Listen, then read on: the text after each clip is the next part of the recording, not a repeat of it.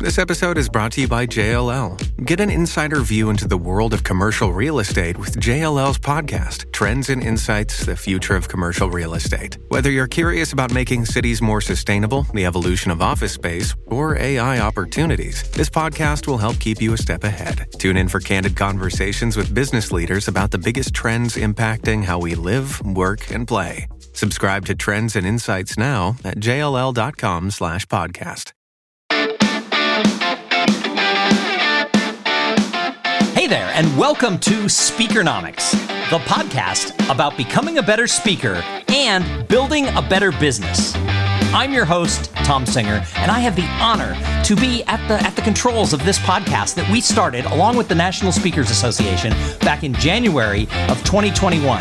And the show is growing, it's getting popular, so make sure if you work in and around the speaking business and you like Speakernomics, make sure that you tell your friends to tune in every single week where we're going to bring you a lot of ideas, tips, thoughts, and little nuggets that you can take action on to build your business and make more money as a speaker.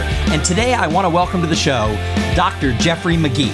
Now, we are going to talk today about sort of how do you build better relationships so that you're not always having to chase a new speaking gig every single time? How can you build a better business through those relationships in the way you position yourself? So, Dr. Jeffrey Magee, welcome to Speakernomics. Thank you very much. Great to be here. Great to see you again. So, let's start with what are your two tips for speakers on building these better relationships that are going to lead them to not constantly have to chase every stage? Great question. Number one, leverage your mental DNA. And what I mean by that, Tom, is that we as speakers are really subject matter experts uh, walking around. It's like, you know, live energy and you're moving with the boots. So, what we really have to do is stop and really reflect and do a deep dive from birth to whatever your age is on your driver's license. What are your skills, your knowledge, your experiences, your pedigrees, your certifications, the lessons learned, University of Hard Knocks? Boil that down and then ask yourself, what do I have here legitimately that I can leverage that someone could benefit from and that I can monetize and turn into a business? The problem today is there's a lot of people with a mouth that think they're a podcaster, a lot of people with fingers that think they're bloggers, but all they're doing is creating noise and confusion. So, one, leverage your DNA, which will leverage your contacts and, and how you can benefit and help people to grow their business. Second, is then we have to recognize how do you bundle that? Major shift in, in, in my industry, uh, in my business practice, was realizing the amount of energy it takes to to find and market and sell and, and contract a one-time speaking engagement, whether it's a keynote or training, coach and consulting, way too much work, old school, old model. 99% of everyone does that. Back up. And if you leverage your mental DNA, you create bundles, packages, sell everything you have as a one time stop and let the customer tell you what they want to use and it's a lot easier business, a lot more fun. You gave us a big mouthful there, and what we're going to do is we're going to unpack all of that in just a minute. But for those of you who don't know Dr. Jeffrey Magee, he works with business owners and leaders to help them become significantly more successful. And how does he do that? He does that by helping them tap into their human capital. So he has a lot of experience in this area, and that's why we invited him here to Speakernomics. So, Jeffrey, let's dive into that first tip where you said you've got to leverage your DNA. So let's take that into layman's terms. What do you mean? So, example, uh, in my 30 years in this industry, I've had the opportunity to work with Fortune 100 companies, associations, uh, private industry. And in that, let's just talk about one example experience. What are the experiences I gained? If I worked for Thom Singer in your business of several hundred employees, what did I learn works and doesn't work? And I leverage that not only to further help you, but to help my next client. We shouldn't be going in and working with the clients if it's the first time we've arrived on the planet and first time they've ever met us. So if you leverage what you've learned and you're paying it forward, that's why people want you. They want you because what you've learned does and doesn't work. We as professional speakers, we travel the globe, whether it's through the through the internet, you know, whether it's Zoom or Microsoft Teams or whether it's Skype or whether it's WebEx, you know, or whether we're physically touching someone because we're on that side of the planet. So we learn from culture, we learn from diversity, we learn from inclusion, we learn from resilience, we learn from what does and does not really work. We learn why is it one union shop is incredibly productive and profitable and the next union shop sucks. Well, they're both a union, so it's going to be those experiences. I won't go any further because that's why people pay me money and pay you money. So leveraging all of that. I've written four college textbooks. Not one of them really around theory, because what I say, with all due respect, people have never signed a payroll check have tons of great ideas about labor. You sign a payroll check and you understand business differently. So you have to leverage your experiences. And that's why people will bring you back on their stage or into work in their boardrooms or to work with their senior leaders. All right, so I love this idea of leveraging your experience because there are a lot of speakers out there who just see a topic that's trendy and suddenly that's what they're speaking about. So let's go to this idea of staying in the lane of where your experience is. How do I even know? I mean, sometimes speakers get in, they get caught up in what they're doing, their business takes on a life of their own. How do I even dissect it to know where my experience is that's going to be marketable? Great question. So, you know, one, your ability to just step back, park your ego, and look at, let's say, your lane, whether I am in diversity lane or I'm in customer service lane or I'm in project management lane or I'm in legality lane, pick one. What's your experience, your credentials? If you went to college or have advanced degrees, if you ever written white papers, articles, books, if you look backwards in that rearview mirror of life and look at the body of work that makes up your life, that's a very easy way, Tom, actually, to identify a lane that sometimes we may not have even realized is there that is going to be the lane of the future. Then you, you lay that out in terms of where's the market trends going. Uh, it's no secret old people retire. There's a news flash. And some old people, once they retire, become bored crapless and come back to work. Well, is that your lane where you can connect and talk about them? We talk about generational diversity. Well, what about going to the other extreme? We always talk about you know how to connect with millennials and Zs, but what about baby boomers and centurions? So again, you pick your lane based upon where you actually have success. There's your second answer. You know, just because you're a professional football player, basketball player, volleyball player, doesn't mean you have marketability if you can't help the team to win. So look at yourself in terms of how do you help an organization to win? Look at, you know, industry or associations values, purpose, mission statements. They'll tell you where they're trying to go, where they are going, or where they see the future. And again, if you can help people to, to sometimes maybe it's plot their future or help them to accelerate living and gain, getting into their future, you're going to be highly marketable. People come to you. So how you can identify your experiences, lots of them. Now, you also said something very important, Tom. It's been a trap for a lot of people in lots of industries, not just us professional speakers a lot of times people they see they see the fruit of the labor of a of a business person whether they're in agriculture manufacturing whatever. And they all go wow i would like to have that. But what, what we have is a problem on our planet twofold. One there's this long line of everyone that's envious of what someone else has it appears to be. But i've never seen the line of people that are envious of all the work it took to get there. Just like our podcast today. You and I have put in a lot of work before we showed up today, whether you're watching us or listening to us. So back to experience. Again, experience comes from jobs and internships and cooperatives and, and learning under people and doing things, baptism under fire, being tossed in the deep, and all those phrases we grew up with. But that's what's really marketable today. It's not just whether you have or don't have a high school degree or a college degree. Those are important, but those shouldn't be, in essence, uh, minimum entry to the game. I mean, you and I are of age for our listeners where it used to be you had to have a high school degree, uh, I mean, a real legitimate high school degree, not what they give today, just to be admitted to the workplace. Well, today, I mean, you really almost have to have a bachelor's degree to be admitted to the workplace unless you have other E experiences. So there's a model I created to wrap up this question and answer called the Player Capability Index Model. And it's kind of a formula esque way of talking about what is your DNA and E experience is just one of the models in there. But that's what people are paying us for is to help them to solve a pain, solve a problem, or not just that. Sometimes what they're investing in us is to help them to accelerate through what might be potential, you know, problems they could run into or, or inflection points of challenges that we've been there before with someone else. We can help them to avoid them so they can accelerate success. Life is about accelerating success. Well, I love how you brought up the, the whole thing of people will look at someone and think, oh, you know, I like what they have. I want to go. I want to go do that. Not realizing all the background. So, for those who were at the National Speakers Association Influence Conference this last July, or if you watch the videos, uh, uh, Kim and Jason Kotecki actually gave an entire speech that was the opening speech about must be nice. We look at someone and we say, oh, it must be nice that, you know, they were an astronaut. Or, oh, it must be nice that, you know, they were an early employee at Southwest Airlines. Or, you know, must be nice that they have this experience that allows exactly. them that allows them to be hired. And Kim and Jason had a really good point, and that was we all have a must be nice. When I interviewed them on this program, they spun it around on me and they said they had been at a conference where I had been the master of ceremonies and they sat there watching how I recapped all the speakers and they're like, "Wow, must be nice to be able to pick up on those little nuggets from the speakers."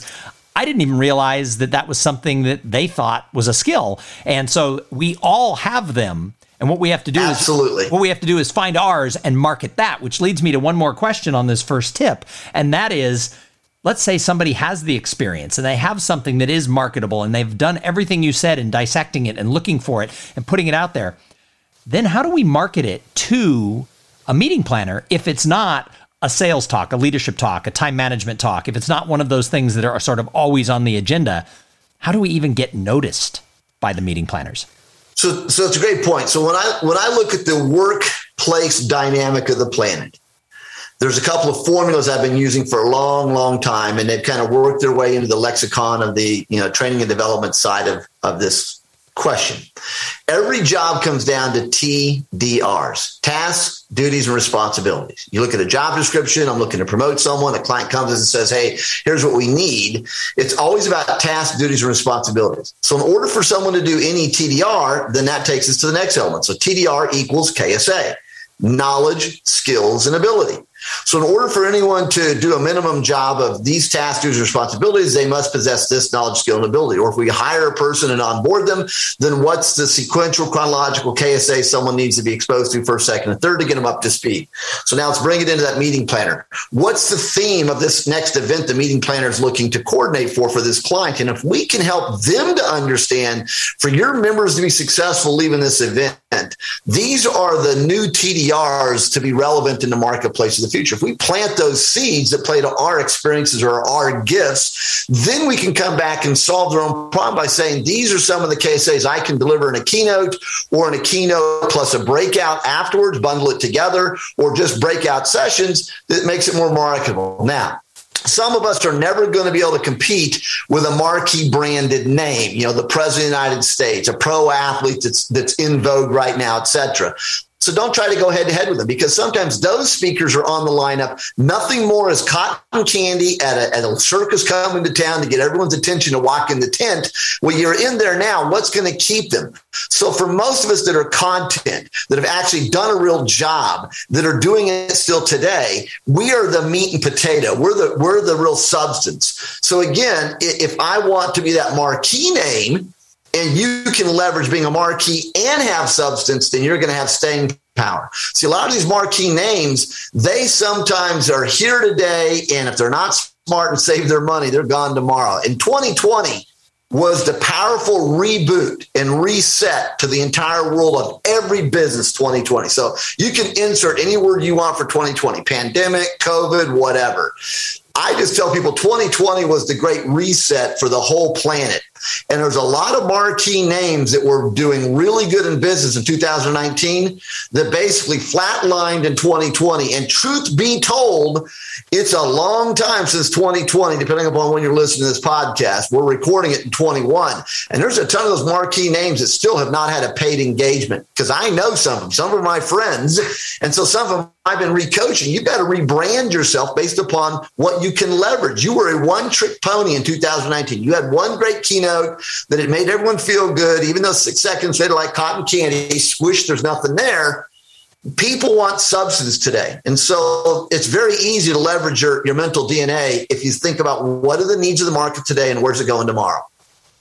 All right, everybody, listen to this. Whether you're an NSA or beyond, you got to tap into that DNA. You need your TDRs for those KSAs, and you need them PDQ.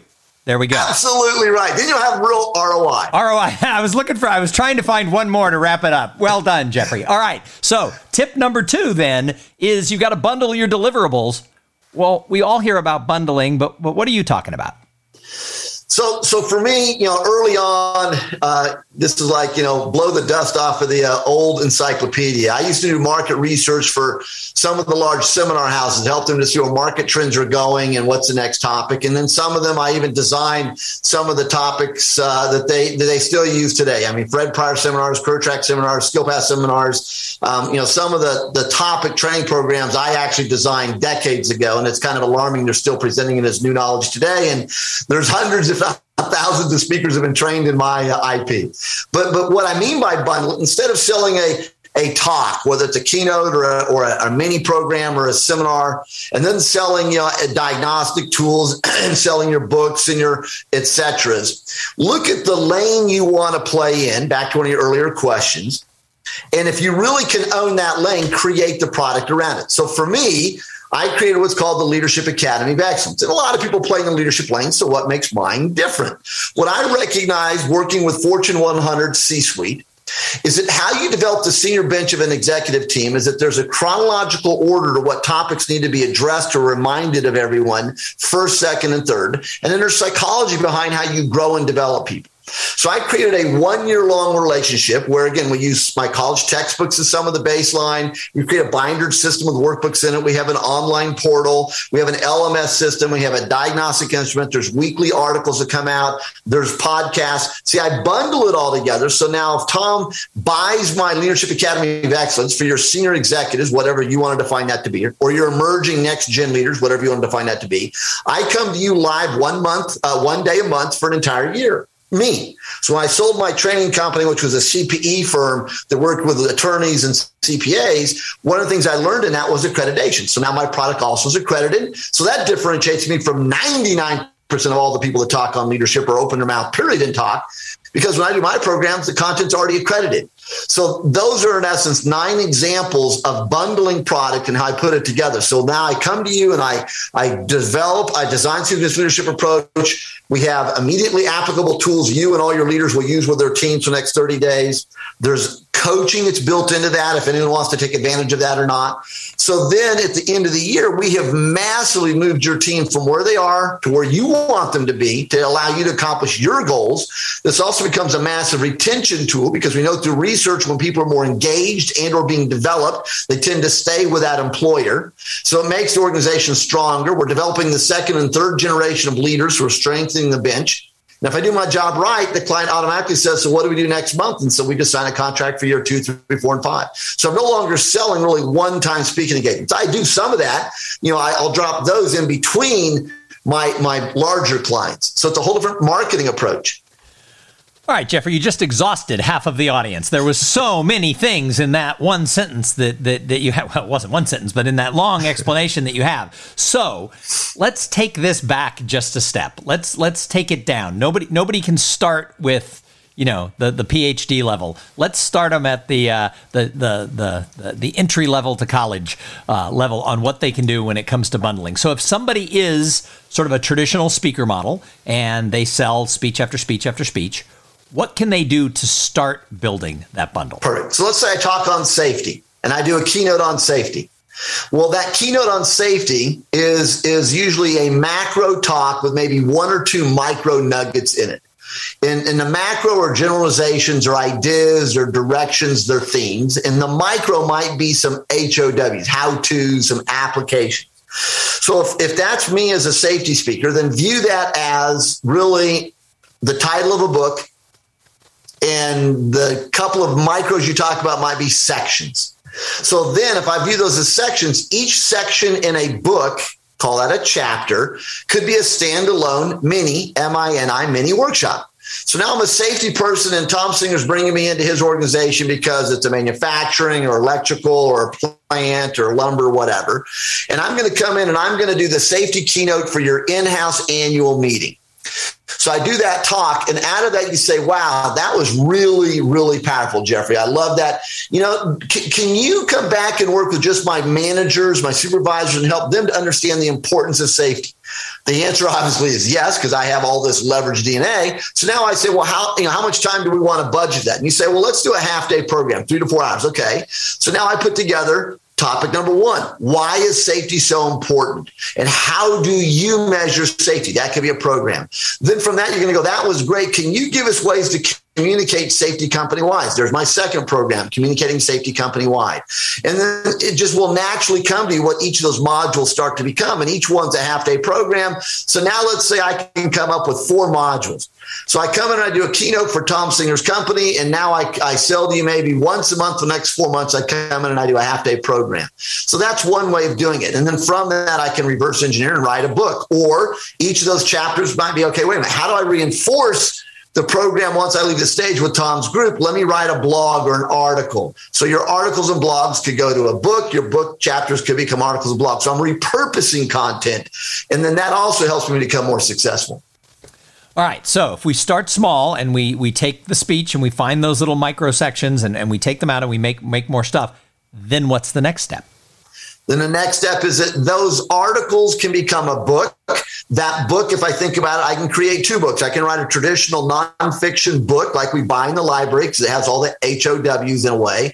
Or I can take that, you know, Senge wrote a book, The Fifth Discipline, many years ago. And he was the one that changed a lot of our writing industry as speakers because when he wrote this book, everyone came back and said, wow, I love it. But, but how do I implement it within my organization? So he wrote the second version, which is basically the how to's. So a college textbook, if you think about it, is nothing more than a how to's. You're writing a book, you're talking about your content and you put some questions at the end of the chapter that test people on how to use these ideas. So now I can create an instruction book. Uh, McGraw Hill came to me years ago and said, you know, we have a lot of businesses that have sales teams, uh, a lot of sales books out there, but a lot of companies, they may have a sales manager. Tom works for a company and he's the sales manager. You know, can we write a book that gives him little mini, M-I-N-I, mini sales modules so he can do his own in-house sales training program, 30 minute module once a week, what have you. And I said, perfect. 52 weeks in a year. I sat down and wrote down 52 lesson plans. Now you buy that book online, you've got 52 weeks worth of training. So that's one way you can take it and, and start making it bigger. Then that might turn into a podcast or into articles or in, into a trade journal journal or magazine, or you partner with another organization. You said associations a minute ago, so let's go back there for a minute. You know, associations make money four ways. And during, you know, the great reboot of 2020, a lot of associations almost went out of business because one of the primary ways they make money is meetings and conferences. And when they all, you know, ran in panic mode in March and April 2020 and started canceling everything all year versus figuring out how do we, you know, change our trajectory, maybe do online or something, which by August, September, everyone that canceled realized, holy crap, we can't do that. So then they started realizing this word virtual's out there, which some of us have been playing in virtual for 15 or 20 years. So the reboot of 2020 was nothing for us. We already were there. So associations make money on membership. They make money on meetings. They make money on certifications and they make money by one off activities. So, again, if you're a content leveraged speaker, trainer, coach, consultant, that's another way to approach associations is that you may have a product that really could be re white labeled with them, ready to go. They could instantly take on all the marketing of you to their members and draw people to a webinar or a half day program or a live event featuring you with your product. And now they make more money. Um, I do a lot of work in the CPA space. And, and again, there's a couple of great state CPA societies that are very progressive that they're always looking for great content to market to their members. And then that becomes a lead generator for you.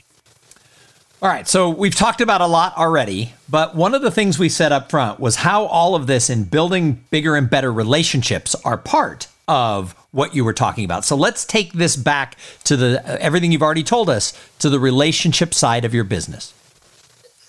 So again, your entry point in an organization is going to tell you the bandwidth of a relationship. So again, if Tom is uh, the HR director for an organization, which is where most speakers and trainers enter companies, because most training usually is bolted underneath of HR. Well, if you're in charge of HR training, the people you know in life are going to be mid-level organizational people. No disrespect, but they're mid-band people that are really not going to be able to buy you if your fees, you know, much over around five or six thousand dollars in appearance because you're in a budget constrained world. But if your entry points with business owners or the C-suite, then they're more inclined to look at you from a bigger picture. They may invest in you for a longer term shelf life, and the fees there could be significantly higher. And if you're a business owner or C suite, you're more likely going to be networking with other business owners and C suiters. So again, how I leverage a relationship is if I can serve you, you may turn me on to some colleagues that you're a part of within essence, CEO to CEO peer groups, or in essence, within your trade associations you're part of, or within your own zip code that you network with, or etc. So again, noticing who you interact with has a great deal of where you go. Um, in my magazine, Professional Performance Magazine, you know, I've interviewed the last four presidents of the United States, celebrities, athletes, entertainers, you know, C-suite executives. And one of the things I've noticed as a pattern to, to close out answering this question is that every phenomenal personality I've ever met or interviewed the people they interact with typically are other phenomenal personalities. So it's a huge network. If I'm interviewing an employee, no disrespect, but they've limited who they know. And the only way that they can break out of that is that they have to bring value to a higher demographic, a different demographic, then they'll be invited to play with that demographic. Awesome. All right. So as we wrap this up, you have seen, been friends with, worked with many people in the professional speaking business. And you said earlier that a lot of people who might have been those marquee speakers in 2017, 18, and 19 got kicked in the teeth during COVID, and many people haven't recovered. So, switching gears here, what do you wish that every speaker knew as we go into 2022 that you think maybe they don't? Essentially, what's holding speakers back right now? You have to be relevant. And relevant doesn't mean topical for today. You mentioned that comment a minute ago. A lot people get excited because you know they see someone and we believe someone's doing really good on topic A and with demographic B, and everyone jumps on that bandwagon. Again, you can be really damn good at self marketing, and yeah, you'll have some successes, but you're going to go up fast. And the reality is you're going to crater quickly if you don't really, in essence, help people to be relevant tomorrow. So, so I would say as speakers, it's not about being relevant today. Everyone says that. That that's wrong. You've got to be relevant for tomorrow. Where's the marketplace going tomorrow? I mean, Gallup at the time we were recording this, Gallup is, has some statistics to say between April of this year and today, five month window, more than 20 million Americans have quit their job. On top of roughly 50 million Americans that are sidelined because of, in essence, the great pandemic of 2020, unemployment, PPP money, uh, being being baited that you know you could have zero integrity and therefore just sit on your couch and the government will pay you to sit there. And yes, I said that because I'm coaching my clients that have been interviewing for the past 16 months and people have actually said, I can get paid more to stay home than to work here. You should be keeping a list of those people. So when they come back when the free money runs out, you can have an integrity conversation. See, that's for the future is where I'm going. You've got to be thinking about where's the future, not right now. When you think about right now, you're limiting yourself, you're limiting your deliverables, you're limiting your selling, you're limiting your marketing. If you can think about yes now, but the future, you're more marketable to a meeting planner, yourself, and your clients. Help people to be relevant tomorrow. I hope everybody wrote that one down. So, Dr. Jeffrey Magee, thank you so much for being a guest here on Speakernomics. Absolutely great time. Appreciate it, Tom. Awesome. And to everybody who listened, please join us every single week for more thoughts, ideas, and actionable information on how to make more money as a professional speaker. We all want to get out there and succeed. The world has changed, our cheese has been moved. But you know what? Future is so bright. We all should be wearing shades. All right. Absolutely. Remember this, everybody. Remember the motto of this podcast speak, get paid, repeat.